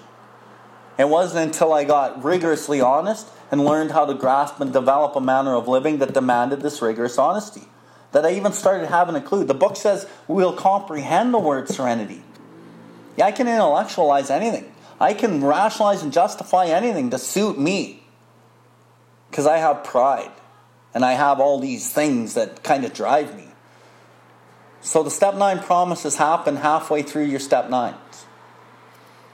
But try to tell a newcomer that who's convinced that, you know, he's connected with God and he hasn't even done any work in this program. And he's got the best relationship ever. But he can't stay sober. You know, everyone in the back row, they know everything, but they don't know how to stay sober. What the fuck are we talking about? There's, there's, there's a process to this shit. And through the action, tells me in, in working with others, faith alone is insufficient. This idea that I have faith, it's not sufficient. To be vital, to give life, must be accompanied by self sacrifice, which is so important to understand. An unselfish constructive action, which is the acts of altruism. We work out our solution on the spiritual and altruistic plane. Spiritual meaning God, altruistic plane meaning I'm actually altruistic. Not just the actions of altruism, although I got to get to altruism somehow, so I got to take the actions. But the goal is is to be altruistic, which means I unselfishly devote my time, welfare, well-being to somebody else's welfare and happiness. But I do it unselfishly. But I don't do that unselfishly when I first start doing this. I'm doing it selfishly because I need to stay alive, and you're telling me to. And I got no other option. But then after a while, I'm doing it because it makes me feel good. Well, I'm still doing it for me. Eventually, I do it for you. That's where the gifts are. That's where the gifts are. It's a process, it takes a while. And it doesn't have to take a long, calm, a long time. It can take a shorter time. But you got to be directed properly. And it needs to be followed directions. The directions are so important. Rarely have we seen a person fail who has thoroughly followed our directions. Original manuscript. The original manuscript kind of lays out how it works way better than the big book today. And they might be able to get away with not sponsoring anybody and fucking go into a meeting here and there and, you know. But the real alcoholic, watch the moderate drinker come to a meeting once a month going, fuck, why can that guy do it? He doesn't need to sponsor. Yeah, but he's not you. This is the one of the problems with Alcoholics Anonymous is the real alcoholic that needs this shit is getting skewed by people that are here for social club or fucking whatever it is. But the real deal alcoholic needs to follow these directions purely the way that they're written. And this program, the only requirement here is just the desire to stop drinking. So I might only got drunk once in my life. and if I have a desire to not drink, I, I can come here. But the problem is, I might compare myself to a fucking moderate drinker or a heavy drinker. And if I'm getting sponsored by a moderate drinker, I'm in fucking trouble. Because a moderate drinker is going to tell me to go home and read the book myself and answer some fucking sheets. And I can't, I wonder why I'm not staying sober. And I wonder why everyone else talks about their sponsor reading the book with them, but mine's not. Because their, their life and death situation isn't like mine. So, you know, listen to the people sharing. Find out if you're a real alcoholic. And if you are, then you really need this stuff. And if you're not, you know, welcome here. Just don't sponsor anyone. If we are painstaking about this phase of our development, tells me right away it's going to be fucking painful. Fuck. If we are painstaking, it's going to hurt. This program hurts, man. But through the hurt is the gold. If we are painstaking about this phase, this is one phase of our development, we will be amazed before we are halfway through. We are going to know a new freedom and a new happiness. A new freedom, new happiness. I don't, I don't get my old life back. I'm recreating a new life. How do I do this? Through the foundation. Every newcomer soon realizes for himself that his instincts gone astray has been the primary cause of his destructive drinking and failure at life. Unless he is now willing to work hard at the elimination of the worst of these defects, both peace of mind and sobriety will still elude him. All the faulty foundation of his life will be torn out, built upon a new bedrock. Well, what's the faulty foundation of my life? How did I build my life? On self. It has to be torn out and built upon this new bedrock. Well, what's the new bedrock? The cornerstone. God is everything or God is nothing. God is everything. It has to be built on God, of which everything else is built from. That is what a foundation is. So I got to rip out the old faulty foundation and I got to build on a new foundation of God. And that's not a partial foundation, it's a full foundation of which everything else is built from. That's what we're talking about. It's about God. And I get a new freedom from this. Freedom from what? From the bondage of self. Well, how do I get the freedom from bondage of self? Well, talks about in step three the keystone of this new and triumphant arch, which I shall pass through to freedom. So God's the foundation, but now I got to take the action of the concept that God is now runs my life. And this concept that God's running my life is the keystone of this new and triumphant arch that I pass through to freedom. So, this concept of God running my life takes the action of me relinquishing that. Where do I relinquish that? I relinquish it in my understanding of step six, working the 10. And through this process, I get a new happiness. It's not the same. And I get a new life. I recreate my life. I was reborn, like it says in step three. It's one of the promises of really relinquishing my life to God. Having a new employer, being all powerful, he must necessarily provide for me what I need if if I stay close to him and I perform his work well through the acts of altruism. I become less and less interested in my own little plans and designs. Am I still interested in all my own little plans and designs? Or am I more looking at what I can contribute to life? Am I fearing today, tomorrow, and the hereafter? Or am I not fearing today, tomorrow, and the hereafter? Am I staying present? It's another thing about what step 10 is. It's about staying present with God in the moment. Because you only got God in the moment. You don't have God five minutes ago or five minutes ahead. You got Him now. Which is why step 10 is the presence of God right now. And then I live differently. And it's mechanics, not theory. We will not regret the past nor wish to shut the door on it. Yeah, I won't regret it because it becomes useful. It becomes my teacher. And for me, I lost my wife, lost my kids, lost my house, lost my business, lost everything. I guess I had to. So I could find who I actually was. I had to lose everything so I could find the truth of who I am. So I don't regret everything. Yeah, there's some things I ain't really happy about that I did.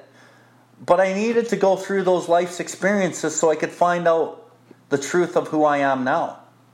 Because I spent my whole life looking for me outside of me. And it wasn't until I came into this program broken down that I found who I truly was.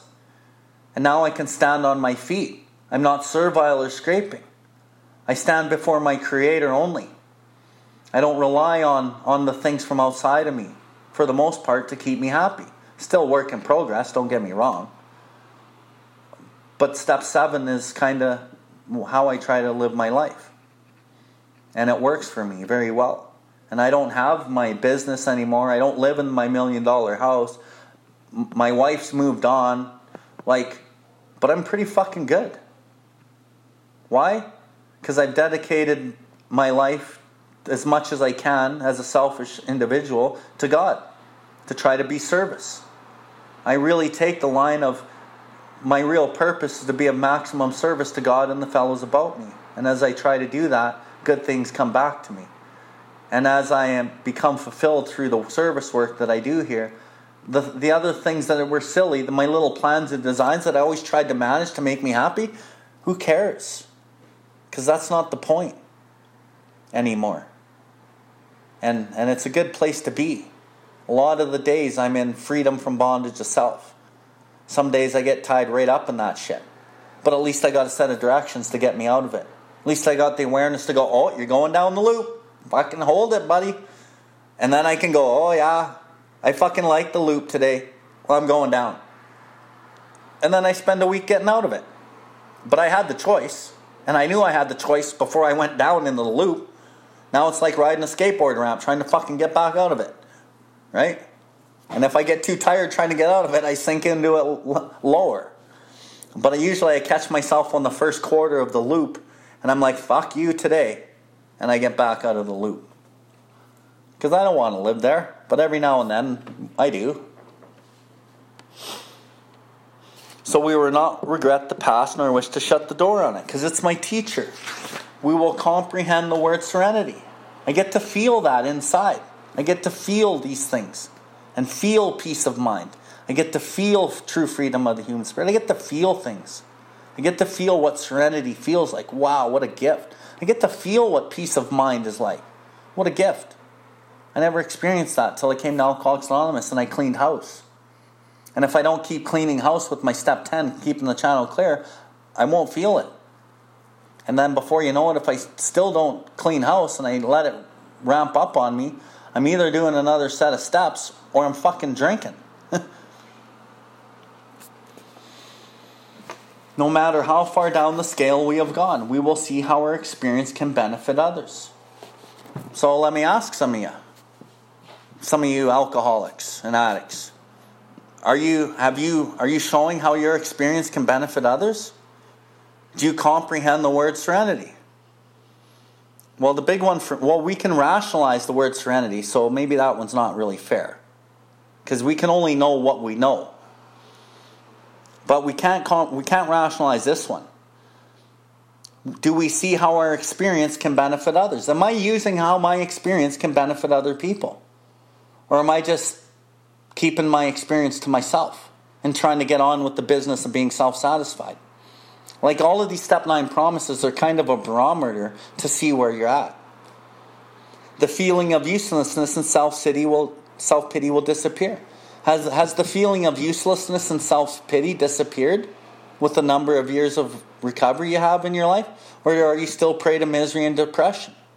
Are you still living the step zero promises on page 52 and you've been in recovery? Are you living all eight of them or are you living seven of them? Are you living one of them? Or do we live in two or three of them some of the time? These are all barometers because these promises are true, in my opinion. Not always 100% true because we're humans. We will lose interest in selfish things and gain interest in our fellows. Do I have interest in my fellows? Have I lost interest in my selfish, self centered things that I always wanted? And do I have interest in you? Barometers. It's not just black and white words. This is a book of teaching. Self seeking will slip away. Do I even know what fucking self seeking is? Do I understand what the selfish self centeredness of this is? Or do I rationalize and think I know what it means, but I've never really took the time to study what self-seeking is? Has it slipped away? Is it gone? Is it gone most of the time or is it gone only like hardly any of the time? Our whole attitude and outlook upon life will change. Has my whole attitude and outlook upon this life actually changed? Or am I just sober, settling for some crumbs? Or maybe do I got the bigger pieces of crumbs? We have had profound spiritual experiences that have revolutionized our whole attitude towards life, towards our thinking, towards God's universe and our fellows. Have I had that profound spiritual experience that has revolutionized my whole attitude and outlook towards life, towards my fellows, and towards God's universe? Or am I still caught in the same things that I've kind of always been caught in? That's what we're talking about. You know? Once confused and baffled by the seeming futility of existence. I see the underlying reasons why I was making a heavy going of life. I get to see that in four. There's a whole bunch of good shit in the We Agnostic chapter. I wish I could remember the whole chapter. Anyway. Fear of people and economic insecurity will leave us. Most people think that that one's a joke. Well, how, how do you not have fear of economic insecurity? Well, I don't know. I got it. I don't know. I used to make fucking 3 million bucks a year. I used to clear 15,000, 10,000 bucks a month most of my life.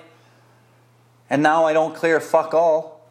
And I don't know where my next dime's coming from. But I know when I stick close to God and I perform His work well, He gives me what I need. Perfect. Great point.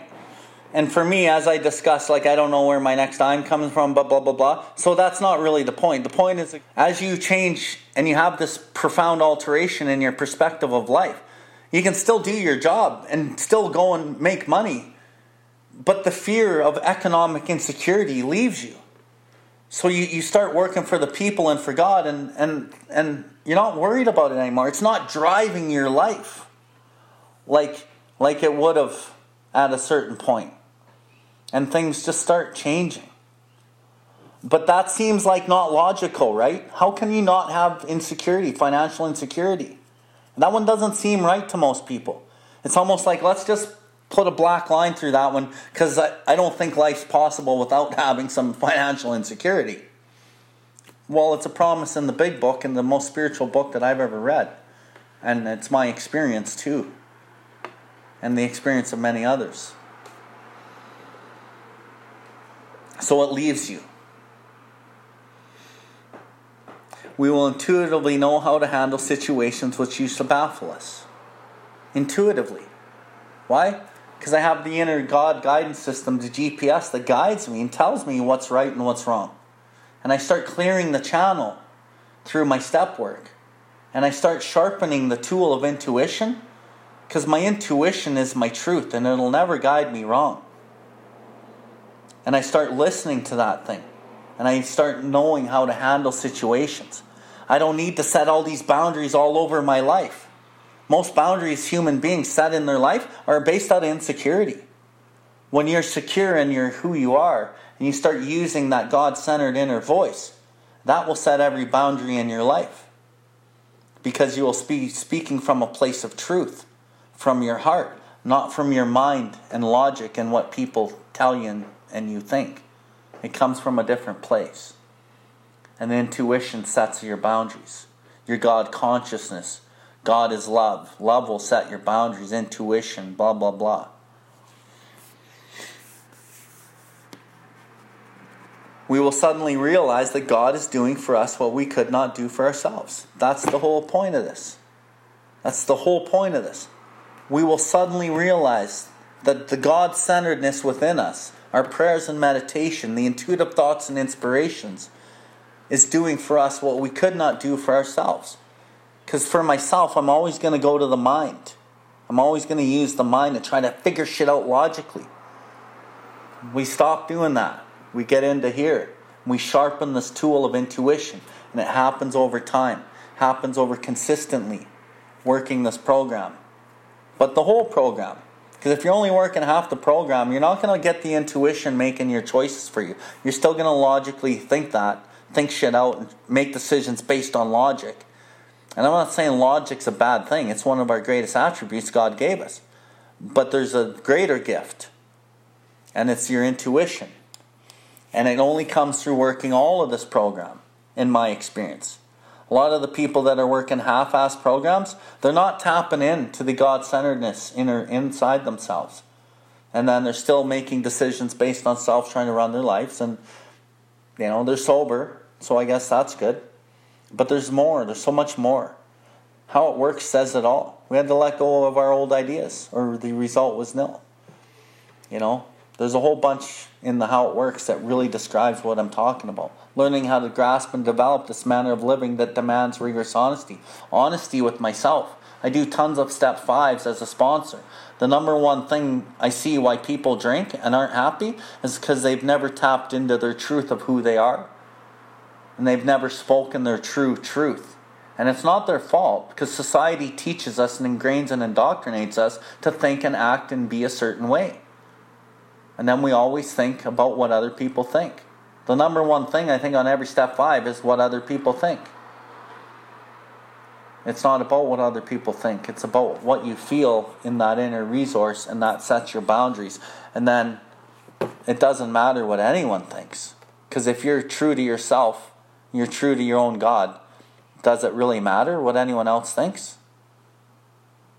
No, it doesn't. Are these extravagant promises? Fuck yeah, they're pretty extravagant. If you ask me, we think not. They are being fulfilled among us, sometimes quickly, sometimes slowly. Yeah, sometimes quickly, sometimes slowly.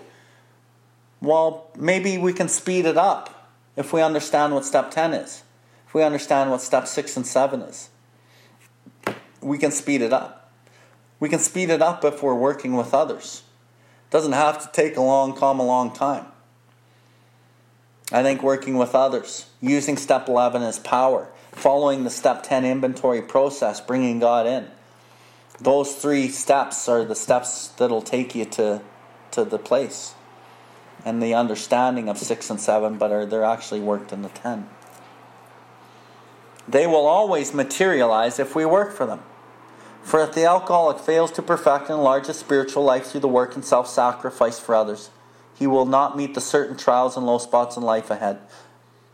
So it's telling me right in that sentence how to perfect and enlarge my spiritual life. It's through the work and self sacrifice. Well, what's step six? Step six is about self sacrifice. So I get to perfect and enlarge my spiritual life through the understanding of six worked in my ten. And if the alcoholic fails to work, he will certainly drink. And if he drinks, he will certainly die. With us, it's just like that. Period. It's promise right out of the book, Bill's story. So, that's all I got for tonight. Perfect timing.